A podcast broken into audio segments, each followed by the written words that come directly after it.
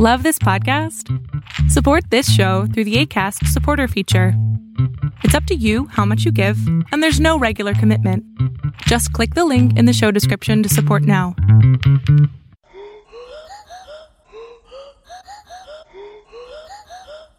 Hi, you're listening to Leechfest, a medical history podcast about forbidden flowers and lethal chemicals. Because today we're talking about opium and the opioid epidemic.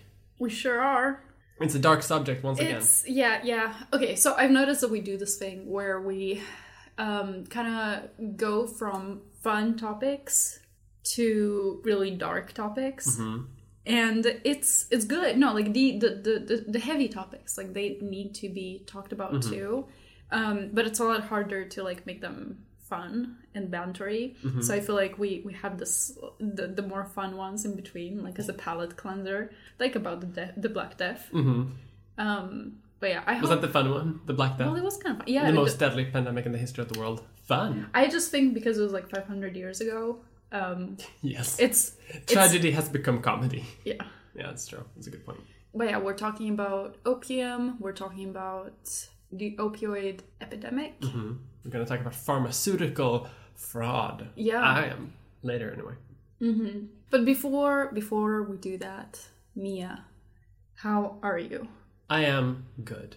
I have worked significantly this month, as with every month. I say that every time I report. Mm-hmm. Uh, but no, I've been, I've been I've been working a lot. I've been doing a lot of research. I've been reading books Mm-hmm. for once, which I never do. Usually I just read web pages, but I've actually been reading physical books. Wait, didn't you say you were reading books last time we recorded as well? Maybe. I feel like that's something you said last time too. Oh my god, I'm in a I'm in a book phase. Yeah. I'm actually reading. 2021 is my year for reading a physical book. But you Look at that. also you also have good news to share. You got a vaccine time. Yes. Uh, speaking of medical medical news, actually today, the day of recording, I actually got uh, I got a text message from from the health services that I have I have a date. I have a date with uh, one of the flavors. I don't know which one it is. I'm hoping it's Sputnik. I'm holding my uh, crossing my fingers. I'm hoping it's the Sputnik vaccine. Mm-hmm. I don't think it's the AstraZeneca one, although it might be. Why not? I think it's a, it is going to be the AstraZeneca one. Probably, but like, don't they have like age restriction weird on that now? That Age they, restrictions. like they only do the AstraZeneca one for like a certain age group, and the other vaccines are that because of like blood clot risks and things. but like that. yeah, but you're not. But you are. You would be within the age group that they would give it to because you don't have any like complications. You're not like I think they would restrict it to people above a certain age, right? Like you're not at risk for blood clots. I have not actually looked into it, but it might be the AstraZeneca one. Yeah. Well, I will tweet out when I know which flavor. Let us know. Which uh, which Sprite flavor I get of the vaccine? Mm-hmm. If it, there's bubbles in the in the vial or not, I'll let you know. Mm-hmm. But how are you? I'm um well, I don't have a vaccine date, so I'm uh I'm, I'm not as good. I'm Oh yeah, also happy birthday. Oh, thank you. Yeah. How do you feel? old. That's why I got the vaccine. but enough about me. How like you? You don't have a vaccine date, I don't. but you have been reading books. Have I? Yes, Which what? we're reading books together. Oh, oh yeah, yeah. Well, I'm reading Lolita with you. Mm-hmm. We have a little book club going. The Um, Leechfest Book Club, reading about truly horrifying crimes. Yeah.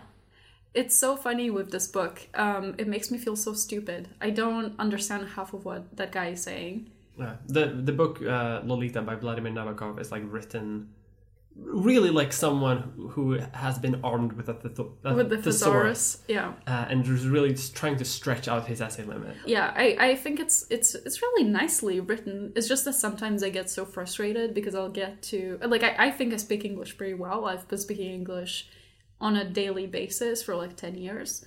Um, but reading that book, sometimes I'm like, this sounds like English. Is it English? It, it, Theoretically, I don't know any of these words. anyway, In theory, this could be English. just called myself out. Um, hmm But yeah, that's fun. I don't know. I'm uh I'm I'm just uh I'm vibing. hmm I'm chilling. Waiting waiting to get vaccinated and be able to like live again. But didn't you also get into a certain uh, university?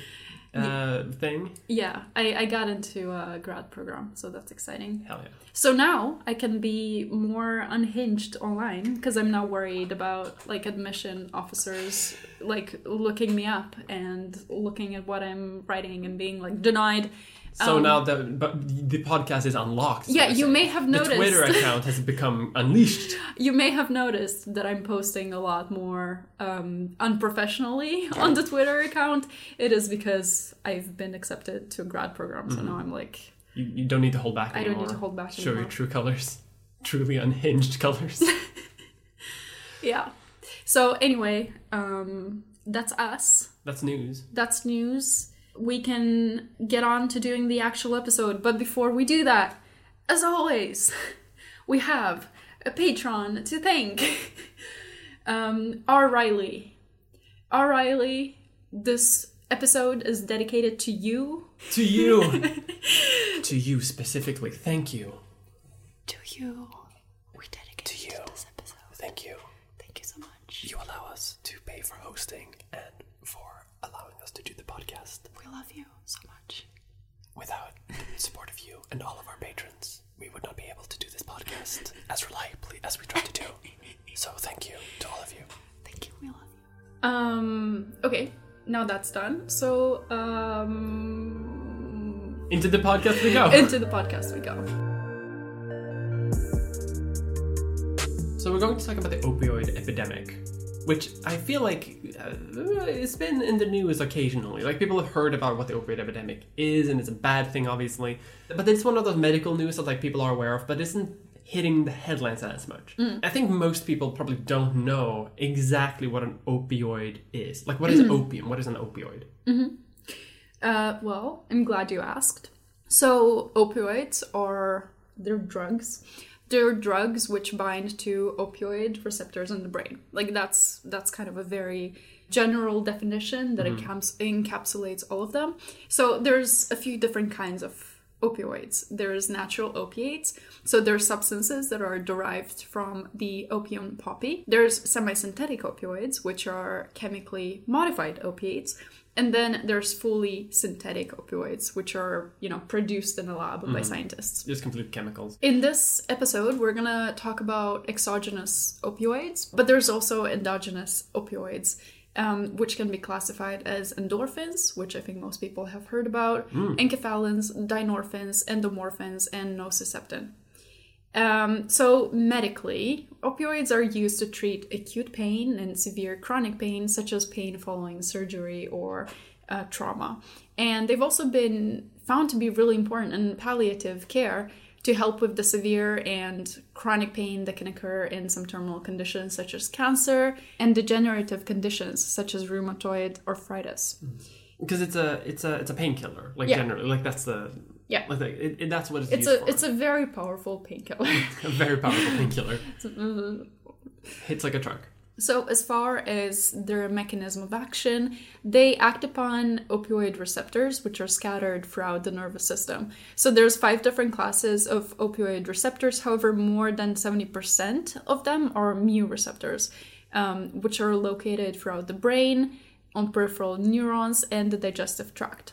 Obviously, there's a very complicated mechanism of action, which is a bit beyond the purposes of this episode, but basically, the opioid binds as an agonist to the opioid receptor, and the signaling cascade is triggered, which ultimately leads to a decrease in signaling from one neuron to another, therefore, resulting in a decreased sensation of pain. And this pathway is what opioids are known and used for. So basically, they bind to like receptors Yes. and makes them makes them talk less. they interrupt signaling from one neuron to another Hmm. and basically prevent pain signals from reaching the brain. Yeah, Um, and that leads to a decreased perception of pain. yeah. Like the cause of the pain is there, but you're not feeling pain. Yeah, exactly. All right, a good painkiller. So the most commonly used opioids are natural opioids, which include morphine and codeine, and semi synthetic opioids, which are drugs like oxycodone, hydrocodone, hydromorphone, and oxymorphone. Hmm. Methadone, which is a synthetic opioid, is also really popular.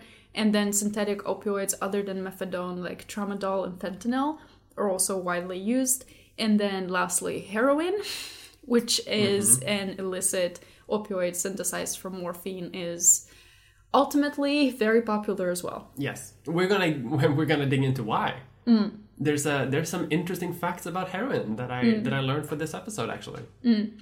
Also, quickly to go over the legality, most of these drugs are prescription based, which has contributed to the creation of the epidemic, except for codeine, which can actually be purchased as an over the counter medication, and heroin, which is fully legal.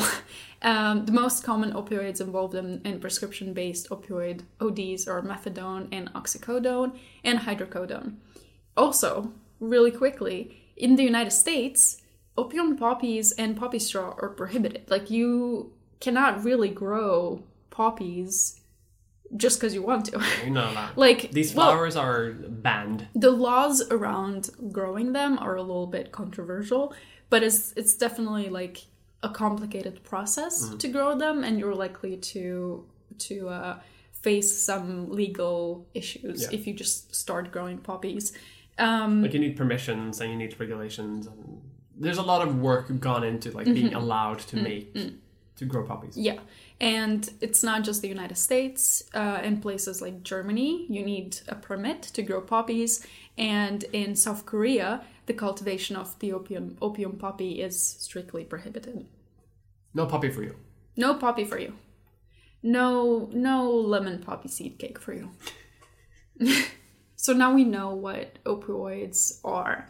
Do you want to talk a little bit about the history of opioids, or more specifically, the history of opiates, because those were first? So the history of opium is uh, is interesting because it hasn't always been illegal as it is today, like uh, in in many parts. And uh, opium and opiates has been known to like humanity since the ancient times, invented by Mother Nature, basically.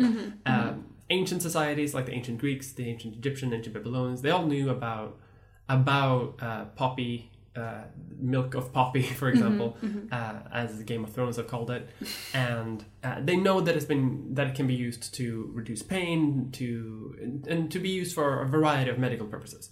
But it has also been used recreationally. Like people have smoked or made it into teas, or they've made all sorts of fun fun things with them. And it, it hasn't been super well regulated or experimented on for much of uh, much of history up until the British Empire, which is where opium went from being like a thing that existed into becoming a massive industry that could be profitable because the British Empire loved opium.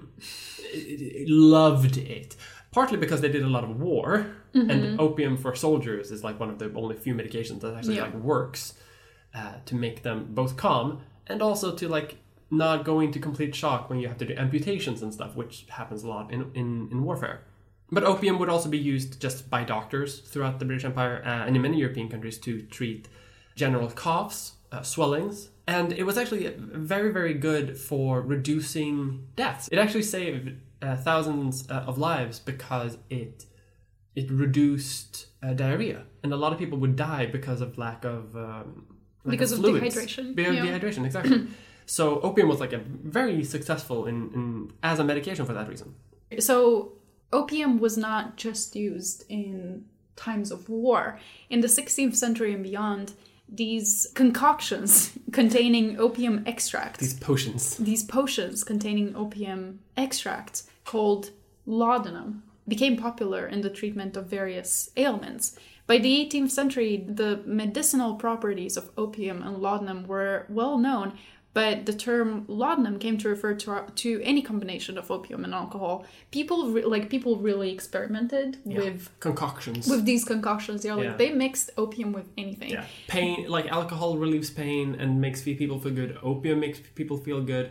Combine, oh, um, powerful, powerful concoction that relieves pain. They they mixed it with mercury, Of course, of course, they mix it with mercury. They mix everything with mercury. They mix it with hashish, with cayenne pepper, ether, chloroform, belladonna, whiskey, wine, and brandy. Belladonna, that's a poison. Um, but but like you say, like they didn't really have so many drugs back then, right? So Mm. an opium kind of worked in the sense that it took away pain. So they kind Mm. of used it for for a lot of the health issues that they had back then. So they used it for for pain, for trauma, for surgery, but also for like coughing and diarrhea and like Swelling. swelling Yeah. and we have to remember that like let's say like you know late 19th century they had so many diseases that just kept coming back like cholera and dysentery and diarrhea was common you know because everybody mm. was going around dirty. So having um having this medicine that made people feel better mm-hmm. was very valuable and people don't really know what it did mm-hmm. or how addicting it was. So they just took it. But not only was it used for diseases, Victorian women were prescribed it for relief of menstrual cramps, and infants were actually spoon fed laudanum by nurses to stop them from crying, which I guess it worked. It I mean, was they also did stop crying. forever. Oh God. um, I mean, heroin. They used to give people heroin too. We're gonna get into that as well. yeah. Kids heroin to stop coughing, Yeah. and it worked. Yeah. And it was also the the thing is that it was also quite cheap. Laudanum, it was cheaper than alcohol because it was treated as a medication for legal purposes and was not taxed as an alcoholic beverage, which was convenient, but it was also like long-term problematic. Problematic. Problematic fave. Laudanum. Um, and then in the 19th century, uh, so okay, so like so far we've been talking about opium, but in the 19th century, in the early 19th century, morphine became isolated, and it was it was isolated by the German pharmacist Friedrich Serturner. Do you speak German? Do you know how to say that? No. Serturner. Serturner. Serturner. Um, so he isolated morphine from opium, and he named the substance morphium after the Greek god of dreams, Morpheus, as the drug has the tendency to cause sleep. And put you outside of the matrix. Give you the red pill or the blue pill. Uh, yeah, I guess.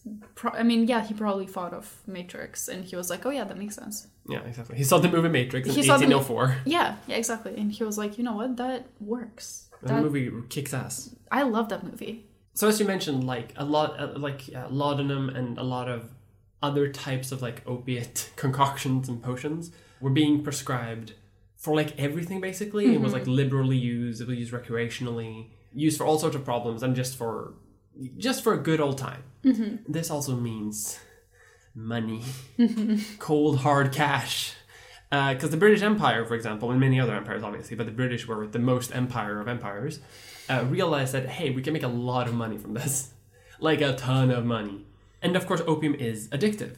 These opiates, opiums, whatever, uh, they are, you know, they, they, they make people addicted to them if they take it too much and too frequently. Which is great news for the British Empire. They love this. That's, that's amazing because this means that you can make, you can have a reliable customer base. So the British Empire during the 1800s shifted vast sectors of, of its own like agricultural economy to produce opium so that they can both sustain like the pharmaceutical industry at home but also to just export it to make more money. Major part of the uh, British Raj, which is modern day India and Pakistan, were shifted to producing opium instead of food, which uh, led to a lot of more starvations for Indians and Pakistanis uh, and more money for Englishmen. So uh, the British Empire says, good news, good trade offer. It was so profitable that the empire tried to uh, sell their opium to literally every single market in the world because they they mass produced it to such a to such a degree, and eventually they forced a war with the Chinese Empire, the the Qing Empire of the time, to force them to buy opium because they had came in there saying like, hey, do you want to buy our opium?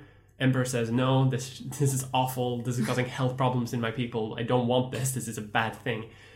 And the British Empire said, You will take our opium. "You will, you will like will it. have it. Actually, you will buy our opium, and you will give us Hong Kong." And that is why Hong Kong became part of the British Empire because of drugs.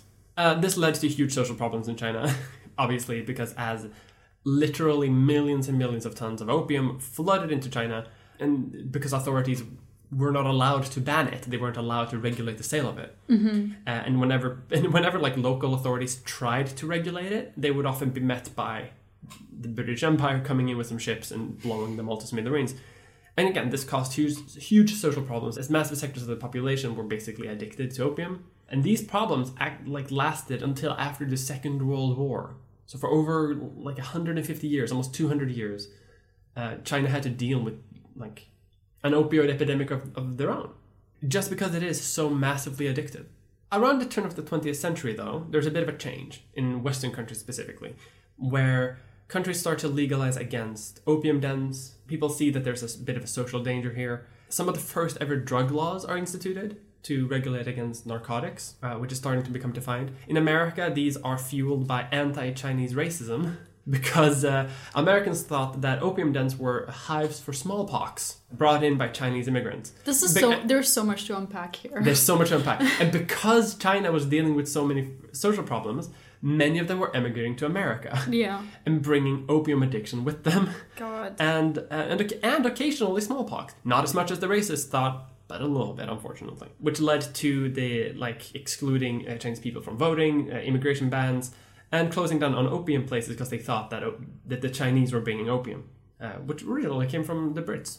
Uh, We can blame everything on the British Empire. I like that. But around this time, poppy opium began also being replaced, like the natural type of opium, the, the more like raw, unfiltered milk. Um, it began being phased out alongside these uh, bans against it and more regulation around it. Around this time, the world's first synthetic opioid was developed by the German pharmaceutical company Bayer, which is still around and uh, makes my hormone replacement therapy. uh, because they invented heroin, which is a safe alternative to opioids.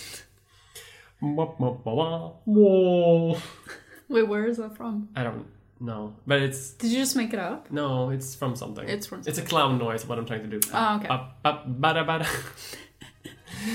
um. Wait, we should actually include a clown, like a, like the circus song. Yes.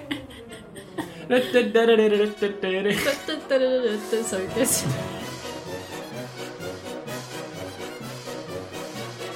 Because heroin is much easier to um, to produce, to transport, and beca- just became a better option than opium flowers. Opium flowers. Do you mean poppies? Yes. What a weird way to refer to poppies. You've been saying opium flowers this whole time. I'm like, did I miss an integral part? Well, poppies. Yeah. Like opium. Fl- I'm like, Well, I'm like getting, I'm like getting nervous. I'm like, should I do like a quick Should I say Google?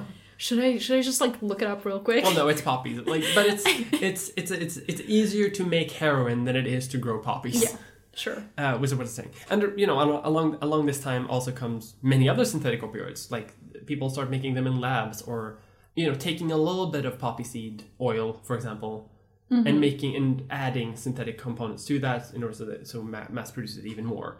And this is where you know, around like the 1920s, 1910s, that's when we're starting getting massive amounts of new types of opioids that are more pharmaceutical in nature.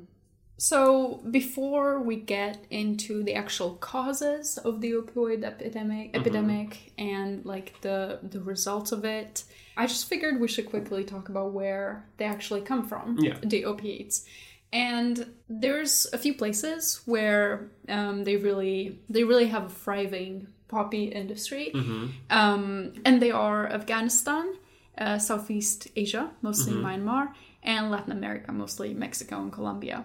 Um, Afghanistan is kind of big Afghanistan is huge. on opium poppy um, crops. And do you know why? Uh, no, why? British Empire, isn't it? It's a freaking British Empire. They came in and set it up, and like it, they didn't. They're not the because of it now, but they started it. Yeah. And now it's like funding. Like I know that like massive amounts of Taliban funding comes from this. Mm-hmm. Like because it's not farmers, by the way. I should mention. Like we should mention this. Like in all of these cases, it's not it's not poppy farmers who are making like bank from this. It's, No, it's um, yeah. It's gang leaders It's and gang leaders. stuff like that. Yeah, I know that like with Mexico, I think there's four cartels that are basically supply supplying the entire uh, United States of America with with heroin. Um, but yeah, like Afghanistan, they produce more than 90% of illicit heroin globally and more than 95% of the European supply. Yeah, if you're if you if you're buying heroin, it's coming from Afghanistan, almost definitely. Yeah. So then the heroin coming into the United States, like I said, is mainly cultivated in Mexico. They usually smuggle it across the US southwest border in passenger vehicles or tractor trailers.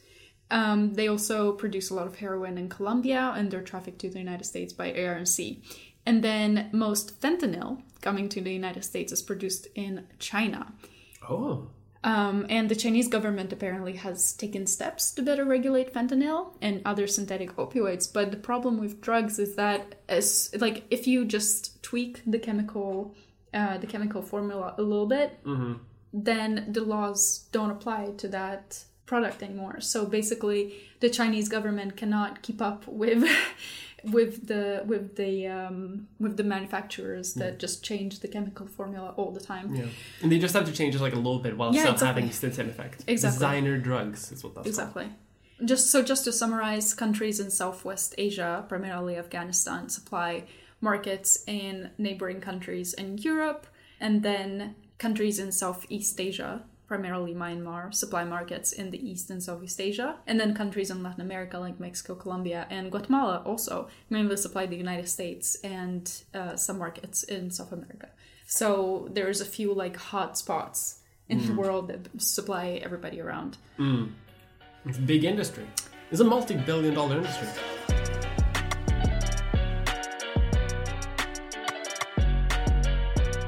So we talked a little about what an opioid is. We're talking about where they come from. We talked about where, uh, like the history of it a little bit, like where they historically come from, where they're historically gone, uh, where they're currently coming from. Uh, but where are they currently going?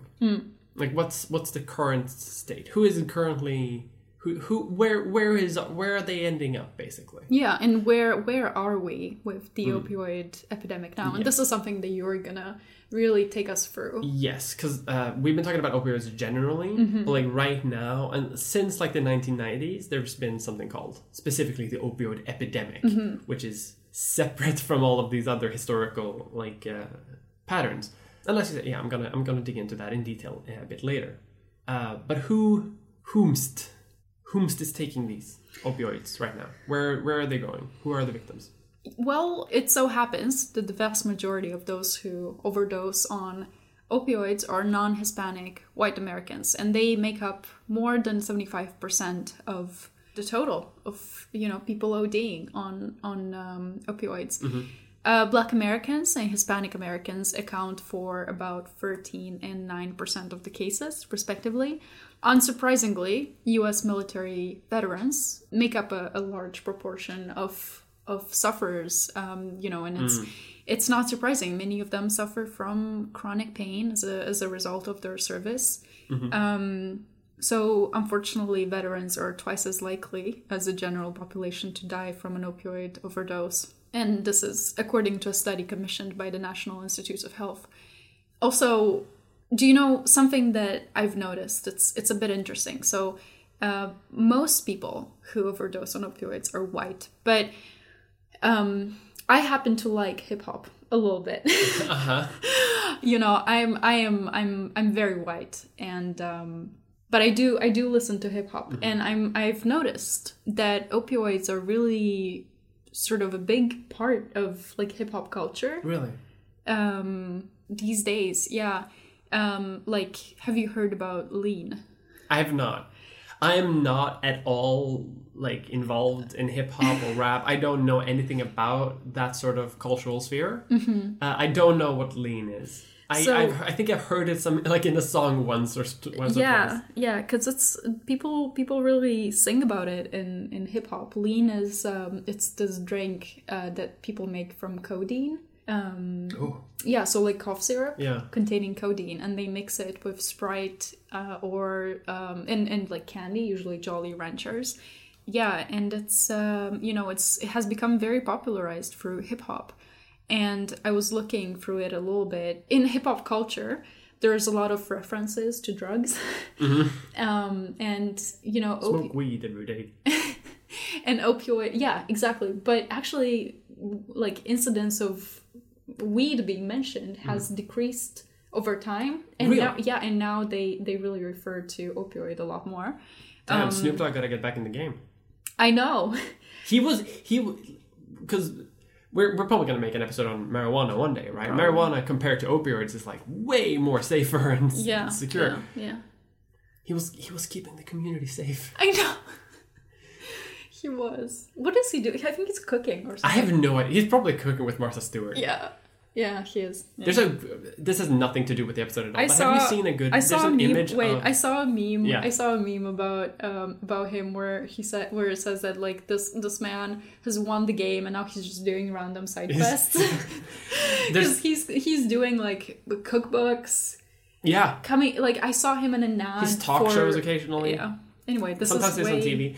Um, but I saw another meme where he was he and Martha Stewart were cooking, and the meme said basically like one of these people has been in has been to jail, and it's not who you think it is. Yeah. Um, Well, I mean, he has been. been, Hasn't, he's been, on co- trial for murder. Yes, he's been. He's, he hasn't been convicted, but I've he's been convicted, but but, he been has been on trial. So no, but but I just wanted to mention this Mm. that like opioids are really a big part of hip hop culture, and I'm you know like a lot of the people who overdose and who suffer from opioid addiction are white, but it's kind of like inching its way towards black communities as well. Mm.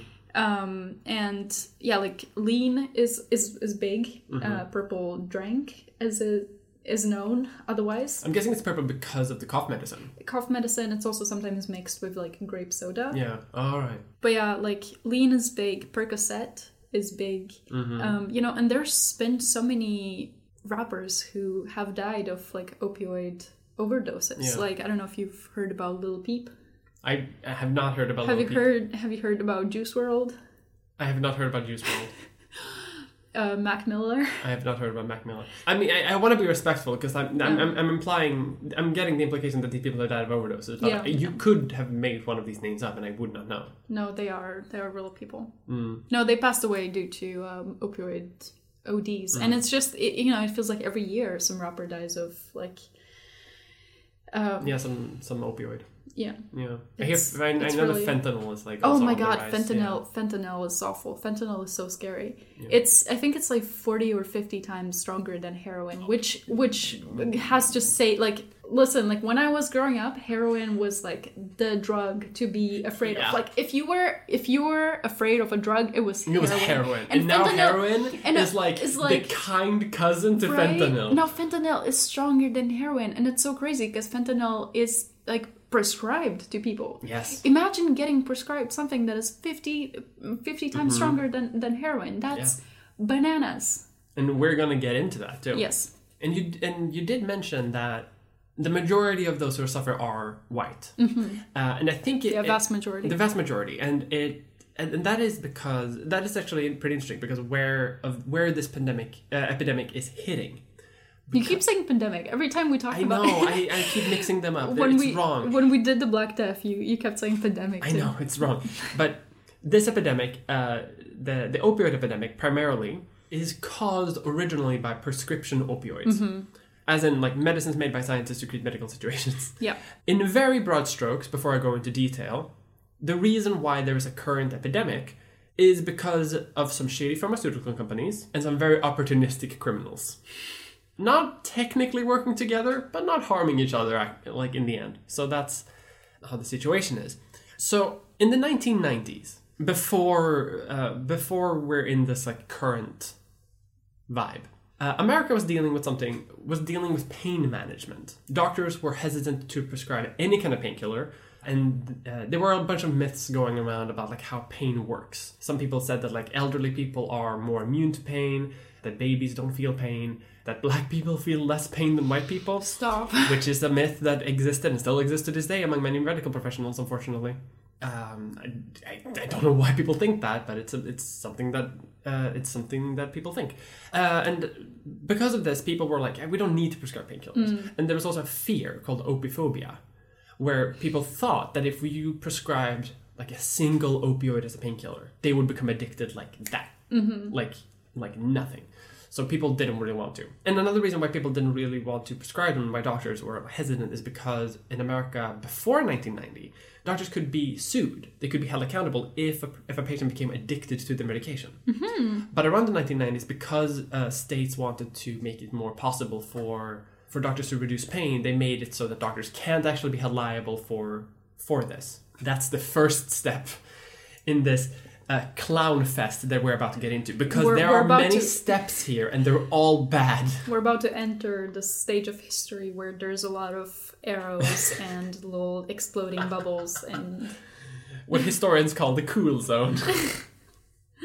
okay so so so a law was passed that didn't uh, that allowed doctors to prescribe medication without Yes. being hold, held accountable Many Okay. individual laws throughout states. This led a lot of um, companies to argue that painkillers are not, are not actually that addictive. Like uh, they wanted to capitalize on this like new trend on like trying to combat pain. Uh, one letter to the editor uh, in the New England Journal of Medicine claimed that addiction rates for prescription opioids were less than 0.05 percent. Like almost non-existent. Another letter claimed that opioids could be used to help cancer patients with chronic pain. Previously, before this, opioids were primarily used in very, very limited scopes, as in for short-term pain relief, and like as you mentioned, like after surgeries or after like specific traumatic events. Like not used for chronic pain. They're not meant to be used for more than a very, very short amount of time. But these studies gave the impression that like, opioids were safer than previously thought, and they could be used for more things. But critically, it gave the impression to many doctors that opioids were only really addictive if they were used recreationally. That if you had pain, and if you just alleviated pain, it wouldn't cause an, an addiction, which is false. It can still cause an addiction even if you're not again using it recreationally. So medical companies, again, trying to capitalize on this, namely uh, Purdue, assured medical personnel and doctors that their opioids were not as addictive as they were in reality. Many uh, companies would market them as a sort of wonder drug with almost no uh, drawbacks, doing this in the early 1990s and 2000s. To get into specifics, in the 1990s, Purdue managed to launch the drug OxyContin, which is a variant of oxycodone that has a long release mechanism. Basically, you take it and it hits over time. And they marketed this heavily to doctors and to the American public because this is how America does its healthcare system, where they can do pharmaceutical advertising, which to me is wild, by the way, American listeners out there. I know you exist, and it's wild to me that you have ask your doctor if, if OxyContin is right for you. no, the doctor is supposed to know the drugs, not you. It would be like it's so funny because like if I were to go to my doctor and be like, "Hey, prescribe me this," Yeah, or just like ask like ask my doctor, uh, like, what if I start taking this drug? They would probably like spit in my face. yeah. If We don't do this in Sweden. No, you don't. They will. They will spit in your face, being like, "No, you don't know. you don't this. know Have you gone to school? Have you gone to med school for nine years? I don't think so. I don't think so. I have. The pharmacist has. What have you done? You would probably have more credibility than I would be because I would be like, I studied medical history.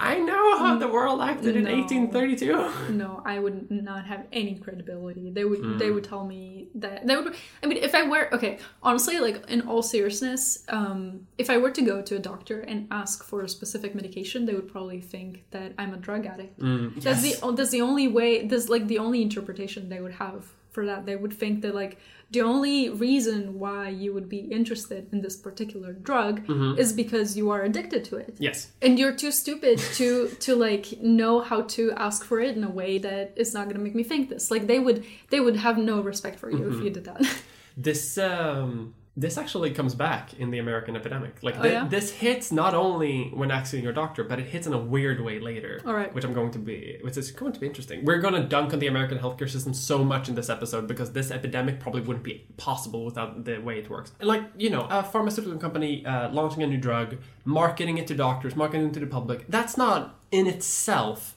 at least by American standards, like immoral. Like nothing. That's what. That's how new drugs work. That's they launch something new. They want doctors to prescribe it. They want people to ask for it. Because it's not just Purdue who's doing it. Basically, all pharmaceutical companies are doing some version of like marketing their their opiates. It's like they're they're safe.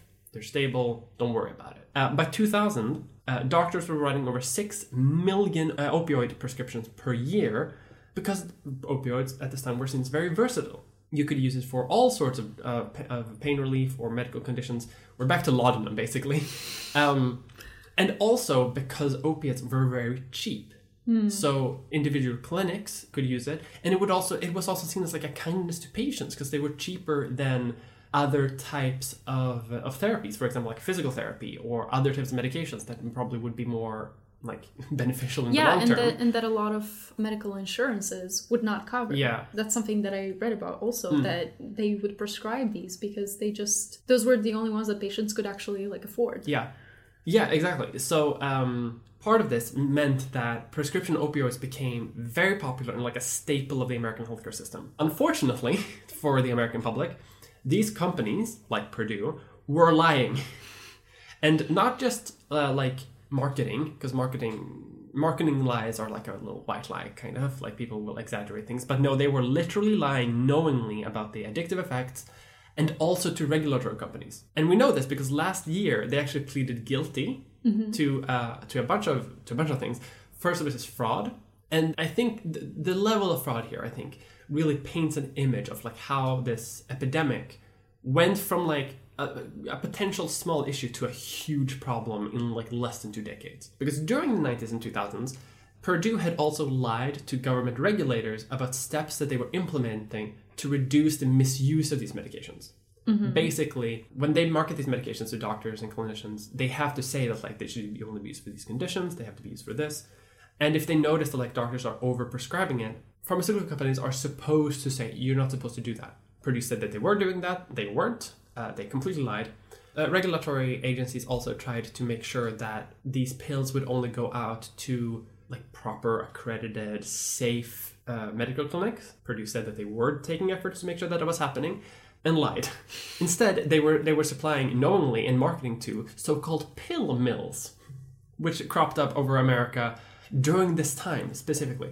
And these are medical clinics which are have on-site pharmacies where the doctor will basically take a quick look at you and then prescribe you an opioid because that it's it's that easy apparently to set up a medical clinic in, in the us Jeez. I know. Um, and these pill mills are basically they take a quick look at you. They don't really give you what you need, but they will offer like basic medical care, and they will often push opioids to you. Um, I wonder how pill mills like fit in the like larger picture. I I, I guess Mm-hmm. I've heard about them, but I didn't I don't know that much about how they work and how they sort of fit hmm. in because the big some- picture. because sometimes they can just be like some doctor setting up his own little shady shack, being like, "Come to me, I'll write you prescriptions." Mm-hmm. Uh, but many times these pill mills will just take the form of like a, your normal everyday clinic mm-hmm. with one shady doctor in it. So, so what would happen is like the doctor. It is illegal for the doctor to take money in order to prescribe a certain drug. That mm-hmm. is illegal. That is whole ass illegal. There's you, you're not allowed to do that. But what would happen is like the clinic will get money. And because of America's privatized healthcare system, sometimes a doctor will own the clinic and the clinic will be paid by the insurance company for Like taking on more patients. yeah, well taking on more patients and also just like prescribing medications in a very like effective way. That mm-hmm. that, that means that the that that clinic will be very profitable and then they can just pay themselves extra. So it's not technically like an illegal drug deal where Purdue like pays a doctor to give them to prescribe un, unnecessary pills, but that is kind of what's happening like indirectly Interesting and shady, and shady. right? These pill mills helped spur on the epidemic because they would often supply people who had become addicts to painkillers, or they would turn people into addicts because many of these pill mills would often use opioid painkillers as the first resort to basically any problem that a patient would come in to get help for. So if you're coming in with a headache, opium. If you're coming in with a backache, Oxycontin. Coming in with stress, Oxycontin. You get an Oxy for everything. You know, this is gonna be a very this is gonna sound very naive, but I I don't know how these people sleep at night. Like Mm-hmm. this is a life ruiner. It is a life ruiner, yeah. And it gets worse. Because Purdue not only did this, like, lied about how well they were regulating it, they also pleaded guilty for so called kickback fraud, which is where they will literally give a doctor direct money for prescribing more Oxycontin. In that, in, and in that case, the doctor isn't doing his job anymore. The doctor is literally just like a, a paper writer to give out more pills. One way they would do this is, is they would often give doctors a either a share of the profits, again, if they prescribed more Oxycontin than they would usually do, or they would give them like speaking opportunities and pay them like two million dollars for a speaking opportunity to ten people, talking about how, the wonders of Oxycontin. It's such a good medicine. Here's two million dollars, mm-hmm. and they would only give the speaking opportunity to people who would prescribe more OxyContin. So you know, that they were probably very good speakers. yes. Uh, not only would they give money, they would also give merch. Uh, pharmaceutical reps will go to doctors, for example, and give would they would give out uh, hats, shirts, uh, free lunches, which is kind of legal, uh, but lunches for these people would be literally every day and would be like high end lobster and fancy stuff. And a lot of that eh, isn't actually illegal. Which is weird. And, but Purdue were doing it, and other medical companies were doing it to the blatant extent where they actually got in trouble for it. Like they were, even though this is shady in the legal sphere, they were doing it to the extent where it actually broke laws. And of course, while they're doing this, doctors are prescribing more and more painkillers, more than people need, and for conditions that they don't have to use while also even doctors who are responsible have been lied to because they are also releasing study after study that says that the oxycontin and other pharmaceuticals are not as addictive as they think. So you know even even good doctors who don't want to take bribes or whatever they will also prescribe too much because they think that they're prescribing the right amount. And because they are addictive despite the claims made by pharmaceutical companies this led to a lot of patients becoming addicts. And the kicker here is that OxyContin isn't even that effective as a, as a pain reliever in the first place, which made the problem even worse because then patients would they would take the recommended amount of OxyContin, not get the pain relief they wanted, take more, and again that like the more you take, the easier the easier time you have getting addicted. But it didn't stop there, obviously. When people talk about the current opioid epidemic, where patients will become addicts to these opioids, it's primarily in the United States, but this has actually become a global problem fairly quickly. It is kind of spreading in similar healthcare systems where there are similar flaws in the system. Like this is this is something that like was made possible by the privatized healthcare system of the U.S. But it's it's kind of spreading also in Canada, for example, uh, which doesn't have the same system but has some privatized interests. In, in Europe too, and there are doctors who still today will overprescribe opioids for again problems that don't that don't require it. But this had some pretty devastating effects, right? In 1999, only nine years after OxyContin was released to the market, people started seeing a very marked increase in overdose deaths due to people taking these medications. In 2010, the prescription overdose rate was actually going down. But the but here's where we're starting to see the second wave of the epidemic, which hit harder, uh, which is where heroin comes in because heroin is cheaper than oxycontin. And once you become addicted you're hmm. going to try to get more of it. Some people can't afford to keep their prescriptions going. Sometimes doctors will not prescribe more. And when you're an addict you can't just quit cold turkey. Like that's you, that's really really hard.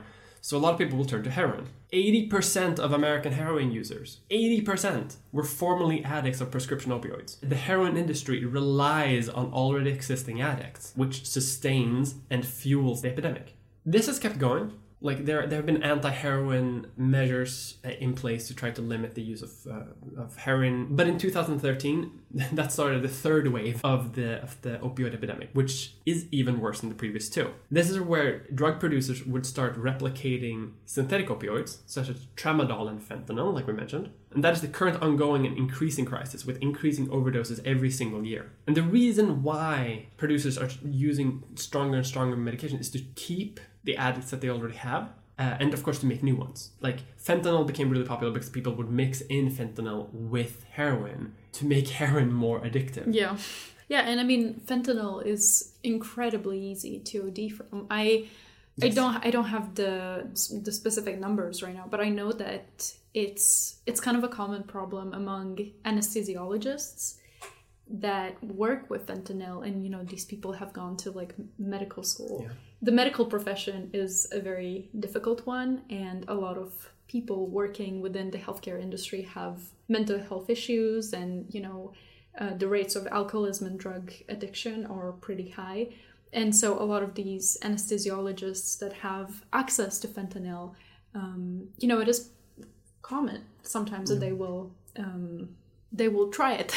you know, I'm trying to put it in like a delicate way because Yeah. obviously it's it's it's awful. Yeah, it's it's horrible. horrifying. But the point I'm trying to make is that you know anesthesiologists are ODing on fentanyl because it's so incredibly easy to to misdose to take a little bit too much because it's so powerful. Yeah. Can you imagine um, you know regular people Yeah. taking fentanyl? Yeah, people on the street. And taking like homemade fentanyl too. Yeah. That's like not that isn't made by a lab either. Because like when it's in the lab, at least, at least like it's standardized. Yeah. Like if you if you take fentanyl that you just buy from the street, you have no idea where it comes from. You have Mm. no idea how strong it is. You have Mm-hmm. no idea. You have no idea.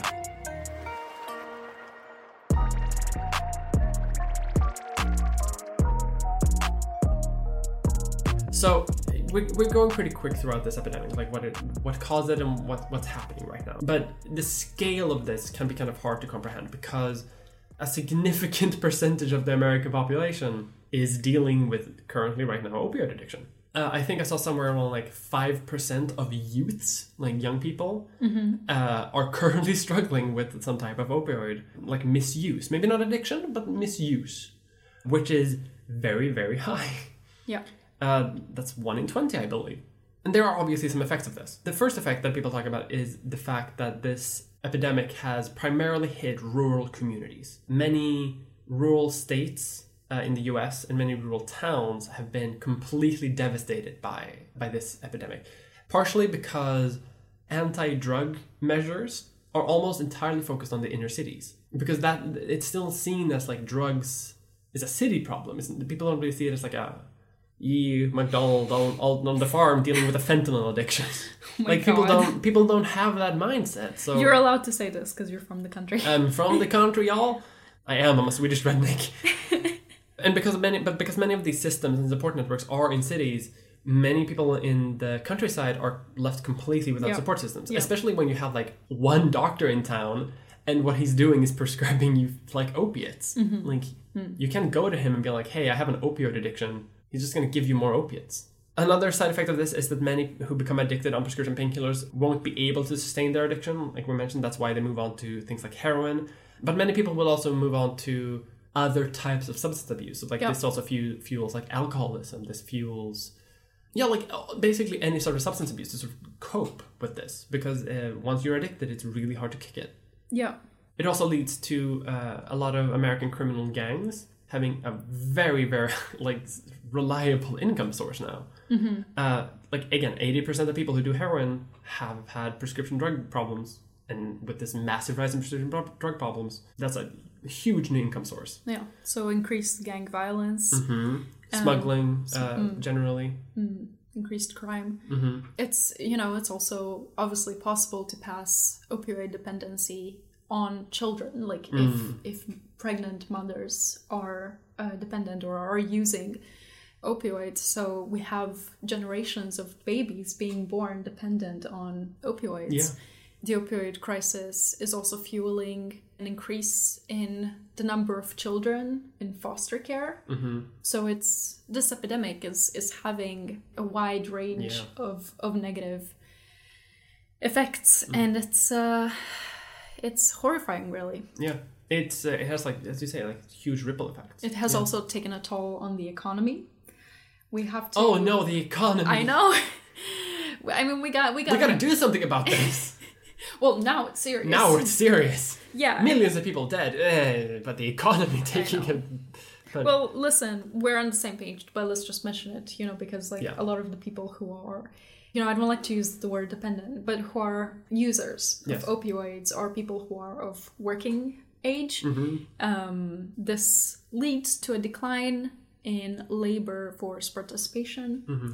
among prime age workers. Plus, uh, you know, having an opioid addiction can cause more health problems. So Yeah, it, it sure, does also sure. cause like an increased burden on the healthcare system, which in America is really bad because America has a really bad healthcare system. Yeah.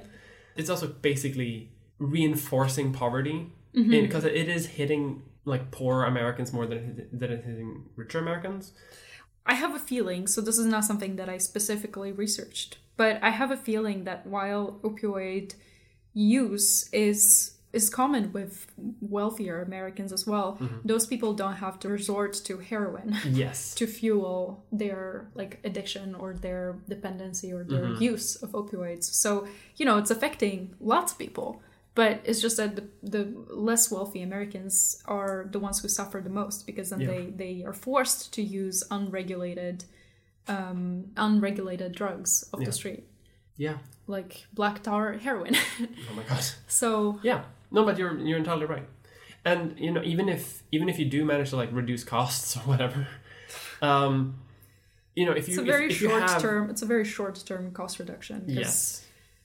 in the long term, Yeah, that's, that's what I'm trying to say. Where like if if you have to encounter the healthcare system again because now you have like severe health problems due to an opioid addiction, um, because in America healthcare costs a lot of money. Yep. A lot of people will be saddled with debt because Yeah, they have or- been basically forced into an addiction by a pharmaceutical company that they're now forced to sustain with no health support. yeah. Um, and I, I think treatment for addiction in the United States is is generally not. Um, it's it's not it's not big like it's not part of like your regular like regular services that are offered to you right? Like you'd have to go to and, and you know don't quote me on that. I'm not i'm not mm. super sure. This is more of a conversation. I'm Yeah. asking you if maybe you know. But you can't really just like go to a hospital and be like hey i'm addicted to heroin. Help me. Yeah. right? Like Some, I mean, I know that they will often, from what I've heard anyway, they will, Yeah. they, they will refer you to basically a private clinic somewhere. yeah Like- but like good luck affording that. Yeah, that's that's what i mean right? Yeah. like you'd have to go to rehab. Yeah. Who can afford rehab No one can afford rehab. well some people can afford Well, some people rehab, can afford rehab, but not, not, not us pros. no We um, unfortunately don't have that. Um, another effect, though, is that we have sort of come back to square one, where in the 90s, a lot of doctors were again overly hesitant to prescribe painkillers. Uh, to people who really need painkillers, like there are people who are suffering from like chronic pain due to cancer, uh, due to uh, like surgical complications. Like there are people that are suffering from pain, right? But now, some doctors are overprescribing, while some other doctors are underprescribing. Some people will be like, "No, I can't give you OxyContin, even though you have like cancer and you're suffering and you're in pain every day and you you can't operate. I can't because there's a risk that you become an addict." yeah which sometimes like that that fear is a bit high like there is there is a cost there's a cost benefit analysis here to be made where like we're not over prescribing it to cause people to be addicted but we shouldn't like it is a medication that is useful for people as well and we th- that shouldn't be discounted. Yeah. Um and that's really unfortunate because now now now we're sort of dealing with the negative effects of both. Like there are some people who are suffering from pain and there are some pe- and there are a lot of people who are suffering from addictions. Yeah yeah. We're it's all bad. There's no benefit from either side here. Finally, this is leading to potentially other types of uh, health issues in the future. Right now, this epidemic is ongoing. Fentanyl is on fentanyl use is on the rise, but people are already predicting that when the opioid epidemic's over, we are going to have another type of epidemic, which is the benzodiazepam epidemic. Because a lot of doctors are shifting to God. other types of painkillers, such as benzos, which are also addictive. And many of the same pharmaceutical companies have been starting to market benzodiazepines as a safe alternative to opioids, which it is not. Um, and then this has led a lot of people to worry about a potential new epidemic uh, with a new type of painkiller. Which com- so companies are doing the same thing again with a new medication. Although there there are some good news here. There are some good news. I know that this has been a bummer of an episode.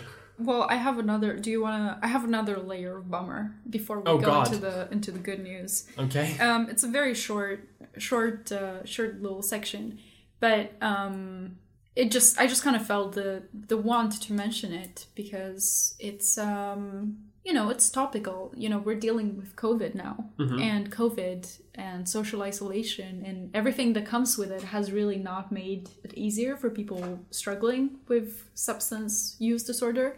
Um, because you know you have to isolate and isolation is really hard for people who are dealing with with addiction. And um, you know when you when you deal with addiction they usually comes with depression and other psychiatric disorders. So having to to deal with all that and then having to isolate is really really hard and that leads to a lot of people relapsing. And also the fact that hospitals are so overwhelmed with covid cases um, and they're overcrowded and you have to to like jump through all these hoops to get medical attention that also um, makes it really difficult because it basically limits people's access to certain medications and services that people who use opioids or who struggle with an opioid addiction like rely on. And then also the fact that we have a situation where unemployment is rising. That's also making it uh, very difficult because people are again like cut off from society. And for a lot of people who are struggling with substance use disorder being integrated in society being being surrounded by positive influences being keeping busy. Like that's that is an important part of recovery. Um, so it's um, God, it's not a good time. It's not a good time. Struggling, struggling with addiction, and also living through a pandemic. I It's rough. yeah i'm you know i'm um i really feel for these people Yeah. i guess is is what i i can say addiction is hard it's it's really hard i Mm-hmm. don't wish it on anybody Yeah. um yeah but do, do did you have some good news to I have I have some good news. yeah let's hear it Slightly. i think we we need it We need it. Well, prescription drug use has uh, overprescription has dropped significantly. Uh, a lot of governments, uh, especially in the in the U.S. and in Canada, like in America generally, where the problem is like maybe the worst. Uh, there have there has been like crackdowns on so-called pill mills. There have been higher regulation about uh, around like how opioids can be prescribed, yeah which are good things. Like there has been some like social structural change sure companies like Purdue have, has been sued. They and just Mm-hmm. Good. just just last year they pleaded guilty through to basically everything they were accused of. What was the sentence for them Uh, from what I can see, it, they did a, a settlement out of court Mm-hmm. uh, for eight billion dollars. it's a big sum but It's not that much for this company. Yeah. Unfortunately, this is drops in the bucket for them. Yeah, they profited billions more than they had to pay, so they still won from this. Like they still came out with a profit, which. You know, Has- I'm sorry, Justice Department of the United States, but if you actually want to punish a behavior, it has to cost money. They can't make a net profit from it. It has to cost money. I wonder if I wonder if you know any of the people that became addicted to these pharmaceuticals got any like where did the settlement go? Did these people get anything? From what I can find, it, it went to the Justice Department. Like, It Oh. hasn't like gone to any like individual. I know That I know that there that have been class action lawsuits Yeah. by people, but as far as I know, they haven't actually resulted in anything. And many of them are currently ongoing at time of recording. Although the the the family that is in charge of the of the Purdue Pharma, the Sackler family, Mm-hmm. uh, they have been forced to pay 225 million in civil penalties, which might go to some people. Might. So quarter of a billion dollars Like twenty dollars each. like twenty dollars. Each. That's it. Should be mentioned that like three hundred million people have died from this epidemic. By the Right, way, exactly, like, that's so that's like less than a dollar each. yeah, yeah. Like for each life, like it really shows how much how much the Sackler family cares about human life, uh, where they will offer to pay less than a dollar per person they killed. I'm angry at this at this family. I hope they won't sue us. All of this Um, is public record, by the way. I'm not. I'm not. I'm not actually defaming anyone here. I'm, there's no slander. There's no. There's no slander here because all of this is written like in the New York Times, on the internet. Like this is public record. They pleaded guilty. Fuck Purdue. Fuck you. You have to beep this, but fuck you. Fuck you, Purdue. Fuck you, Sackler family. Fuck you, you assholes. You absolute massive cunts and assholes. Oh you God. deserve to rot in the deepest bowels of hell. Yeah, like I'm trying to think like what would be an appropriate sentencing for for this family. I like I- what what price can you put on on this number of human lives, you know? Well, at least make them poor. Yeah. Like, uh, like, I, what the thing that I really hate about this is like eight billion dollar settlement from the company. Like It's, it's nothing for it's nothing for Yeah. Purdue Pharma. Um, what? Let, let's see how much they actually like make per day Purdue Pharma. Uh, they make three billion every year, Girl. so that's nothing. yeah. Oh no, they they they will they took like a two year loss. Uh oh. Anyway, I hate rich people. Oh, by the way, they've also paid out in 2007. They also paid out um, uh, money for criminal charges relating to OxyContin Uh-huh. um, because they mislabeled uh, its product as being safer than it was. Should be said though that that was in 2007. They kept doing this up until 2017, so they paid the bill and kept going. They're not gonna stop. Just shut them down. Literally, just shut them down. They're not doing anything. Did they invent the COVID vaccine? No, they didn't. Shut this company down. I'm sorry, you. Period. Period. Period. These are evil people. Anyway, No, it's not even 2017. It's 2019. Purdue continued to market and sell opioids as late as 2019, and they're still getting sued. all right. Um, I think we share these feelings on on Purdue Pharma. Do you wanna do you wanna Do you want to wrap this bitch up? I do want to wrap this this thing up. Uh, I hope that many of the other companies, Purdue is on the list mostly because they were one of the worst and they are uh, suffering, thankfully. But uh, I hope that the other companies are also going to suffer from this, and I hope that people who are been affected by it get the support that they need, maybe from that money, so it doesn't just go into bailouts for the rich people. Yeah, so do I.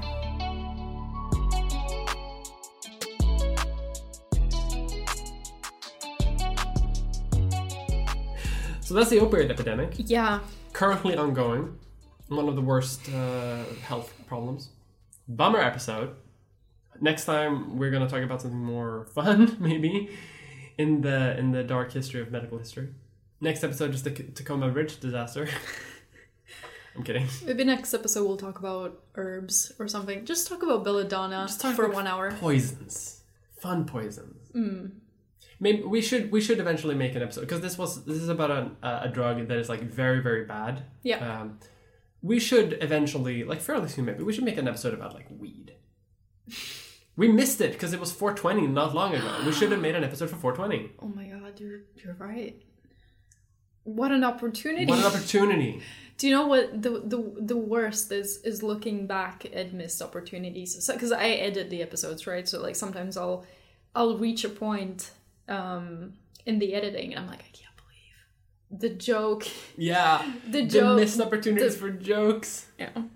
But yeah, we can do an episode about weed. Maybe it's going to be a little bit more fun than this one. hmm um yeah it's just i don't know i like i like i like making jokes but also there's just It is truly horrifying.